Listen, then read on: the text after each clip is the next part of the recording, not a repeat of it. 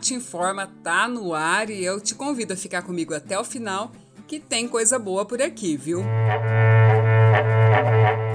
Tudo bem com vocês, meus amigos, minhas amigas? Então, a gente começa lembrando que a terceira edição do Arroba e Prosa está chegando, hein? O palestrante, que é o ex-ministro Roberto Rodrigues, debaterá o tema Perspectivas do Agronegócio na Pós-Pandemia. E os convidados para essa prosa serão o diretor da Acrimate, José João Bernardes, o presidente do Sindicato Rural de Cuiabá, Celso Nogueira, e a jornalista Dejane Arnold. A mediação ficará por conta do apresentador Luiz Patrone. Então anota aí, dia 5 de outubro agora, às 19 horas, horário de Cuiabá, 20 horas, horário de Brasília. E será no Facebook, no Instagram e também no YouTube da Acrimate. Claro que a gente espera por você.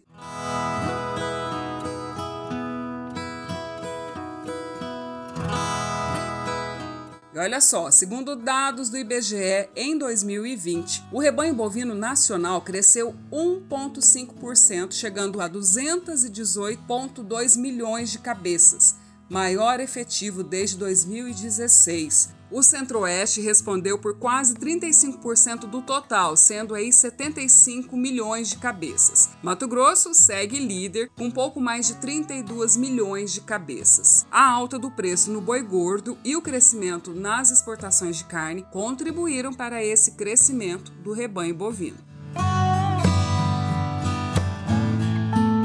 Entidades representativas do setor produtivo, como a Acrimate e a Famato, se encontraram nesta quinta-feira para debater como a vigilância sanitária compartilhada pode tornar Mato Grosso zona livre de febre aftosa sem vacinação. Bem, o estado não registra um único caso da doença desde 1996 e aí discutiu as principais ações de vigilância sanitária para poderem retirar definitivamente a vacinação. Especialistas do setor pecuário falaram sobre os pontos positivos da ação, como a abertura de novos mercados para a nossa carne. O segundo vice-presidente da Acrimate, Luiz Fernando Amado Conte, reforçou o compromisso da entidade com o um plano estratégico para a erradicação da febre aftosa, para que a retirada da vacinação contra a doença ocorra de forma responsável e no momento em que as condições sanitárias ofereçam segurança para o nosso rebanho. Ele ainda reafirmou o empenho dos produtores na manutenção da qualidade e da sanidade do nosso rebanho.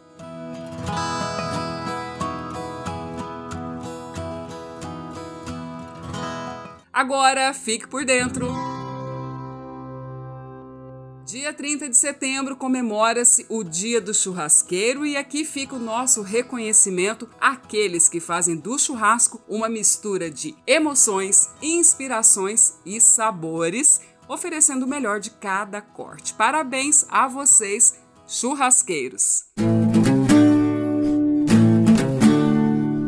Assim encerramos esse episódio, desejando a todos um excelente fim de semana e, claro, que com os devidos cuidados, que haja um bom churrasco por aí, viu? Lembrando que a Crimate 51 anos, o braço forte da pecuária mato-grossense. Um abraço e até logo!